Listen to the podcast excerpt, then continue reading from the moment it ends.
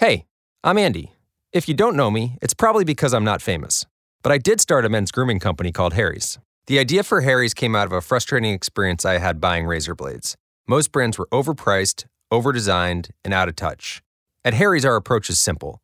Here's our secret we make sharp, durable blades and sell them at honest prices for as low as $2 each. We care about quality so much that we do some crazy things, like buy a world class German blade factory. Obsessing over every detail means we're confident in offering a 100% quality guarantee. Millions of guys have already made the switch to Harry's, so thank you if you're one of them. And if you're not, we hope you give us a try with this special offer. Get a Harry starter set with a five blade razor, weighted handle, shave gel, and a travel cover, all for just three bucks plus free shipping. Just go to harrys.com and enter 5000 at checkout. That's harrys.com, code 5000. Enjoy! Joining us uh, in this hour is a correspondent with Al Jazeera America. They're the U.S. cable news channel that covers both domestic and international u- news. Excuse me, can be seen around the United States on Comcast Channel 125, Time Warner Cable, AT&T UVerse 1219. That's the channel there. Dish Channel 215, DirecTV 347, and Verizon FiOS 614. Dana Lewis joins us, correspondent with Al Jazeera America. Dana, good afternoon. Thank you for joining us. Good afternoon. Did we force you to say all that stuff? I'll tell you, that's a mouthful. Ah, no, it's information I like to give out so people can. Because uh, I really well think done. I think you well guys done. have an. Uh, on, Thank you uh, they're doing an awesome job, and and not enough people are aware of Al Jazeera America. I think the name is off-putting for some people. Um, you know, perhaps those are not you know uh, as uh, knowledgeable about what's going on in the world of you know of news. But I think that you guys have a great journalist team of which you are uh, a member as a correspondent with Al Jazeera America, Dana. So I, I want to help you guys out there. Um, but That's no, they great, don't. They, and it's it's so it's it's it's one of those channels that does some pretty serious news. And it, as a as a correspondent, who's you know I've traveled all over the world, and it's hard to find people who are serious about covering foreign foreign news and domestic news seriously these days. So I know that after the um, rallies, the post-attack rallies in, in France, we had yesterday solidarity marches that took place not just in Paris but all over France. And I know that you guys at Al Jazeera took uh, stock of the situation in the country. So let's take a, a look at, you know, yesterday, and let's take a look at some of the winners and some of the losers um, politically. Let's look at security and things like that. So first of all, winners and losers politically and otherwise, uh, looking back a day. Well, I'm, I think certainly uh, uh, politically, the United States is under criticism for not having a higher representative there. But it seems that most of the, the criticism um, is is coming from within the United States because it wasn't a giant issue in Paris today, uh, nor was it in other parts of Europe. So, So, so that people, Dana, are, are fami- uh, familiar with what happened who did not watch it, watch the news, or were busy over the weekend here in the United States, you know, with their own lives and domestic issues. Who was there as a representative of the United States, and also, if you know, who was originally invited uh, by uh, President Hollande? Well, I think the the United States very quickly, I believe that the the um, president's office, uh, President Obama's office, told them that they would not be attending. Um, he went to the French embassy in Washington. He signed the guest book. He wrote a very long note, signed, and and I think he ended it with "Vive la France." And um, in the end, uh, it was the American ambassador uh, to France that w- took place uh, took part in the march, and at the same time, Attorney General, U.S. Attorney General Eric Holder was there in Paris uh, for high-level security meetings uh, to discuss that very situation. So he was in the country, but he didn't participate in the in the march. And some people suggested that it should have been a higher representative than the U.S. ambassador in the march. And I think most of that criticism, as I say, is seems to have been domestic in the U.S. Um, uh, let's also talk about um, Netanyahu and uh, Abbas. Uh, differing reports. First of all, is it true that Netanyahu was asked or requested um, by those, uh, you know, perhaps even President Hollande himself or his office, his administration, to stay away? Or is that incorrect and he was invited? We know he was there. I'm not sure what the latest has has been said by the French, but we know from uh, Haaretz, a newspaper which is a very credible newspaper in Israel and also one of the main Israeli television channels, that they are reporting that President Hollande asked uh, Benjamin Netanyahu, the Israeli Prime Minister, not to come. um, and that Netanyahu insisted on coming. And Hollande apparently told him then, well, that that's fine then, but you know, you better know that Mahmoud Abbas is going to come. And they were certainly not uh, arm in arm uh, in that front line. They were five people apart, I believe. When I, I think I was when I was counting on the video, they were about five people apart.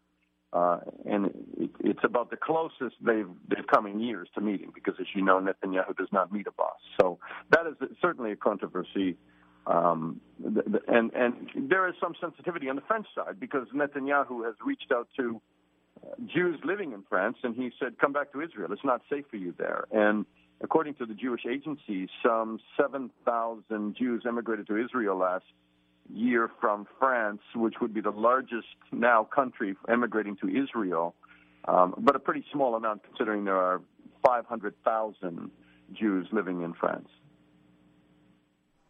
And uh, Dana, this is Mark, the executive producer, hopping in. Leslie's having a technical issue with her microphone. Um, as far as you know, the number that was reported, that is being reported as the largest rally ever in French history, is that accurate? And um, what does that mean for the country? Well, Mark, it's certainly the largest in history in France, and it was incredible because they never thought they were going to get those kind of numbers. So in Paris, we were told maybe, maybe, maybe they're going to get a million people out today. And in the end, it was almost double that. I mean, it was at least 1.7 million across the country. It was, I think, it was 3.6 million all across France because there were rallies all over the country. So, I think it means, first of all, that the, the French were not scared. They were not frightened by these attacks, not frightened enough to stay home at least. And they came out in huge numbers to talk about all of the things that they are outraged about. They are outraged about people trying to drive a wedge between uh, Muslims and Christians and Jews and and some of the people out marching that I talked to. I mean, one guy says, "Look, my mother is Christian. My my father is Muslim." Uh another man said, "You know, my father is Jewish. My mother is Christian."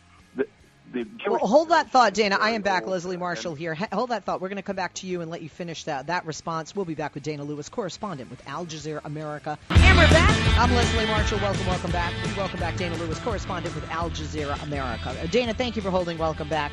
Um, before the break, um, we asked about this march being the largest march and what it means uh, to the country of France. You were responding to that. One of the things that you were saying before the break as is that there were there were people from every background, eth- you know, ethnicity wise, uh, religious wise. Everybody was there um, in solidarity for freedom and for France. Is that correct? I don't think I could have said it better.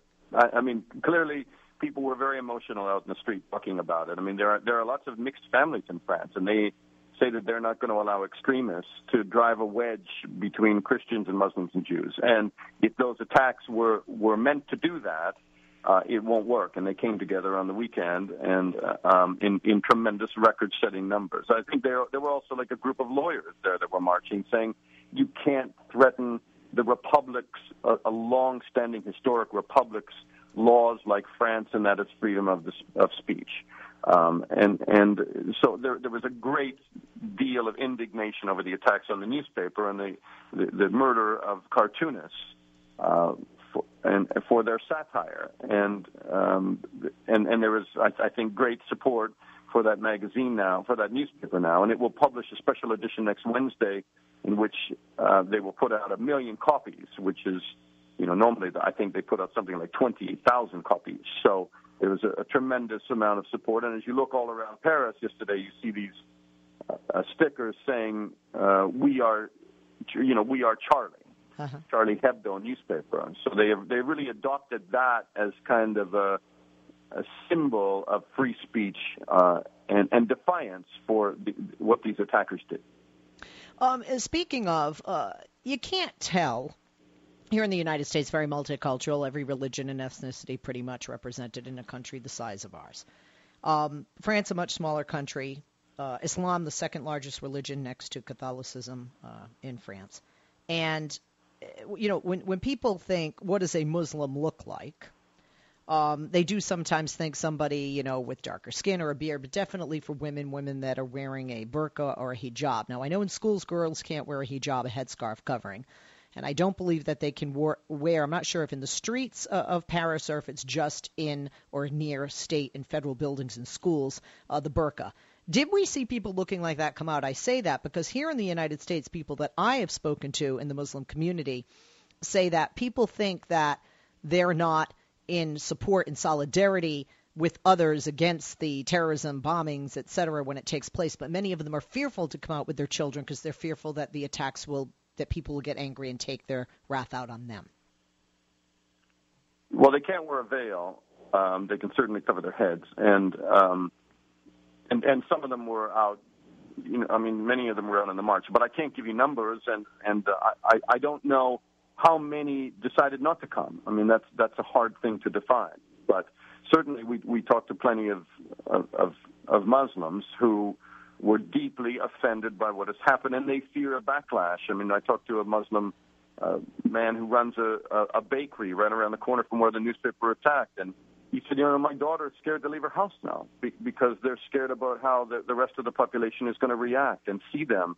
Um, and there are multiple generations of Muslims living in France who who um, have assimilated French culture and and uh, you know carry the flag as, as proudly as anyone. And suddenly now they're worried that that they may be mixed into some kind of um, some kind of poisonous you know uh, batch that per- perhaps perhaps if you if you want to buy into the theory that th- this was a cell that was controlled um, from either Al Qaeda in Yemen or from the Islamic State or or from both, that perhaps that is one of their designs is to really drive a wedge in society.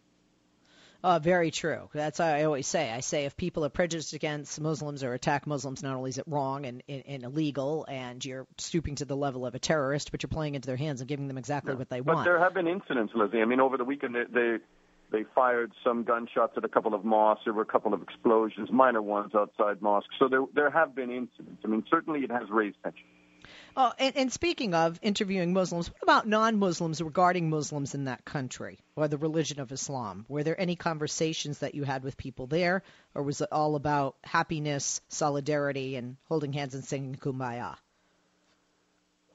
Well, there was a lot of kumbaya, but I think that certainly there is concern about the internet and how young, sometimes unemployed, disenfranchised Muslims may be attracted to some of the what they're being sold on on the internet from the Islamic State or from Al Qaeda, and there was deep concern that there there may be a growing number of, of disenfranchised uh, um, young men who suddenly start to identify more with the the fight uh, for for jihad in in Syria or in Iraq than they do with their own citizenship. And how do you how do you counter that? How do you come to terms with that? And that was one of the things I think that was was discussed, uh, uh, not at length, but it was discussed at the security conference on Sunday that the U.S. Attorney General attended with other foreign leaders in Europe, and it will certainly be another topic when um, there is going to be a special security conference now in February, mid-February, that Washington is organizing uh, an international conference to dis- discuss some of these big issues. And uh, the, the influence and the drafting of young Muslims from Germany, from France, from the United Kingdom, taking them to Syria, taking them to Iraq, giving them military training um, in the Islamic State, uh, radicalizing them, and then they then returning by the hundreds to Europe is a, considered the number one threat to to security in Europe. It is a major concern. Prime Minister Cameron spoke about just that on the weekend. Again, they are very fearful of attacks in Spain and Germany and, and the United Kingdom. Uh, you know, and another thing, if people are going to shoot at mosques or throw grenades at mosques, as has taken place, you said some of these actions, uh, you know, in uh, and out, well, you know, around in and around Paris uh, in France that to me plays into the very fears people are talking about. I mean, if people out there are afraid of those, you know, guys that don't have a job, um, don't have an outlet, and much like in the United States, people joining a gang, or anywhere now in the world, people joining that gang called terrorist, whether they're ISIS, Al Qaeda, um, I mean, whatever their name is. Uh, you know, to to me, it gives them more of a reason to do that. Do you know what I mean? Because you know it, it's sort of like, all right, that's it, that's it. They they shot at the mosque. My mother was praying in there. That's it. I don't have a job. Damn it, I was on their side. But I'm switching sides. Well, if you're if you're probably a senior member of Al Qaeda or the Islamic State, and you want to divide Europe, and you want to bring down old democracies, and you want to attack your enemy in the heart from within, that is probably a very good strategy to try and drive a wedge between different, different religions and, and ethnic groups. And I mean, there are more than 25 Muslims living in Europe. If you can reach out to them and radicalize them uh, and and recruit them and get them to attack their own country, that that's the kind of thing that that, that radical extremist groups that that I, I don't think you and I can quite fathom the depth of how much chaos they would like to cause. That is something that they they would they would savor, and that is something that is probably in their design. And this is just not one a one-off with a couple of guys who got angry. They were well organized. They got funding from somewhere. They got weapons from somewhere. Uh, one of them trained in, in Yemen. He was educated in university in Yemen. He went to Al Qaeda training camps in, in Yemen. Uh, the other guy, the the Amedy Kulabani, who who carried out the attack on the market on Friday and killed four four Jews inside the market and, and held 15 hostage before the, the the market was stormed and he was gunned down. Uh, he has a lot of different connections, it would look like, to the Islamic State, and he made a video in between the time he shot a Paris policewoman on Thursday and the time that he carried out the, the his final act of hostage taking on Friday, saying, calling on other Muslims to, to rise up uh, in France. So th- there were a lot of different designs, and there's a lot of symbolism in these attacks that they carried out. If, if you'll forgive me for, for giving you a long answer, and that is no, no, no. Uh, one I of the like pillars it. of the fine. state is freedom of the press. One of the pillars of, of, of, of a state is a democratic state is freedom of the press. They went after the press. Another another pillar is is the, the state is is policemen. They specifically targeted policemen. That policewoman was specifically targeted on Thursday. But but here's So another thing the- that that policeman. policeman who was who who, who was in the fetal position, uh, you know, fearing for his life, who lost his life, was a Muslim. So if they're killing Muslims right. as well, which they are, that doesn't help with that wedge they're hoping to divide. That certainly gets people in the Muslim community angry and even more, uh, you know, uh, in solidarity with their country as opposed to these people, um, you know, who who have such ideology. Well, let's hope it does. Let's hope that this backfires on them and the and the people who may have agreed with any of their principles at all now suddenly see the, the callous, violent, uh, indiscriminate nature of of what they're willing to do and carry out to an innocent man who was who was really uh, you know at, at their mercy, lying on the sidewalk after already being wounded. A policeman, uh, and they went up and, and shot him at point blank range. And, and did they know he was Muslim? That's that's certainly a, a, a big question. I, I'm not sure that there's evidence that they did. or did they? They don't even care. Um, it, it, go back to uh, very good points that you're making uh, regarding the pillars of a democratic state. The press, they attacked the offices and killed uh, 12 at Charlie Hebdo. Um, uh, the policeman who was lying on the ground. Did you have others you wanted to add to those pillars? Well, and then and then Jews um, attacked them just for being Jews in a Jewish market in a Jewish neighborhood, um, and obviously one of the the, the pillars of, or certainly one of the the main um, cornerstones of a, of a multi-ethnic uh, country like France is that you can you can live with your neighbor no matter what their their ethnicity is, no matter what their religion is, and I think that they they they attack that directly. Uh, most definitely. And some people get confused because when you look at historically, I mean, honestly, I understand sometimes, well, Algerian Muslims are PO'd at France, okay, um, when you look historically. But these guys, although Algerian, having Algerian parents, these are French, you know, French born uh, guys, the two dead terrorists who were responsible for the attacks on Charlie Hebdo. The guy who allegedly knew them and was having their backs or saying, hey, you did Charlie Hebdo, I'll do the kosher market. I think some people get confused because the attacks at Charlie Hebdo were clearly in retaliation for constant mocking of the Prophet Muhammad and even further mocking of leaders of Al Qaeda and ISIS, ISIL.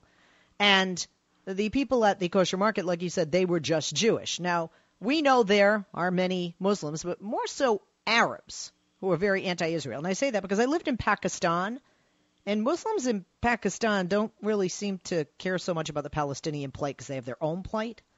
Um, and I say that because we as a world, I think, especially ignorant of a lot of other religions and cultures, especially in the United States, where we can be isolationist to a degree.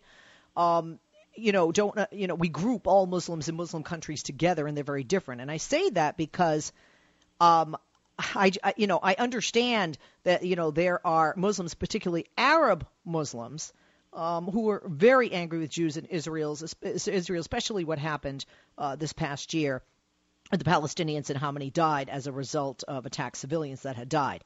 Uh, but, but, these guys are Algerian, you know, uh, uh, you know, ethnicity. They're not Arab, and Charlie Hebdo completely different reasoning for that attack than those in the kosher market.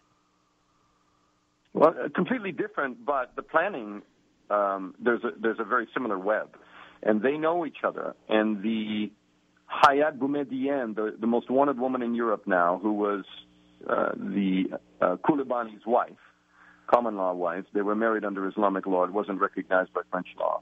But Coulibaly, who who um, killed the people in the market, his his wife left France. We know today on the second of the month. She then traveled uh, through Spain uh, into Turkey, and she stayed there um, on the 8th and she, in a hotel in Istanbul with somebody else, and somebody unidentified at this point. So it's believed that there were other accomplices here. And then she then uh, passed into Syria uh, a day before the day he shot the policewoman, her husband shot the policewoman at Paris, and the day before the final hostage taking in, in Paris. She, there are phone records of 500 phone calls in 2014 to the Kouachi brothers uh, and their spouses. So these these two know each other, and in the video, uh, the, I mean the Kouachi brothers know uh, Kulabani, uh, and the wives know each other. There is a very there is a network there. That is that is by intelligence terms that is a cell. So they are cooperating, and in fact, in his final video, Kulabani says that he coordinated attacks with the Kouachi brothers. They picked different targets, uh, and that he even gave them money for weapons. Uh, how some people are saying could she even move about so freely when people knew her name, people saw her picture? Is it because she most likely had uh, documents that did not have her real name and, and things like that, and was able to? Because she left before the attacks. She left before the attacks, knowing the attacks were going to occur. I assume, and she was gone on the second. The the attacks she she was gone on the second. The the attacks occurred about a week later, less than a week later. But she obviously knew they were going to happen, and she knew she had to get into Syria. She knew that she would be sought and she would be arrested. So a lot of people, a, a lot of people have been given or underst- a lot of people have been given or understand misinformation. She was not in that market with her husband. She was not one of the people shooting and holding hostages. No, and and uh, not at this point. I mean, um, I think when I talked to you last week, there was a lot of doubt about it, but because originally they were saying maybe she was there when he, he shot the policeman, maybe uh, he was she was there in, in the market and escaped with some of the hostages, but it, it would now appear travel information um, and it has been confirmed, I believe, by video as she passed into Turkey that she was indeed uh, in Turkey on the second. And so uh, she she knew probably is the theory that the French are working on that she knew this was going to occur, and she she got out of Dodge and she she moved through Madrid, took a plane into Istanbul, and stayed in a hotel there. And then on the very day that the attacks are going to occur on the 8th, she then moves into Syria. Okay. Uh, thank you for being with us. We'll definitely have you on again, Dana. Uh, very, very uh, comprehensive and concise reporting uh, and an interview today with us. Thank you. Dana Lewis, correspondent with Al Jazeera America. Follow Dana on Twitter at Dana S. Lewis, L E W I S. Follow Al Jazeera America at AJAM. Their website, america.aljazeera.com.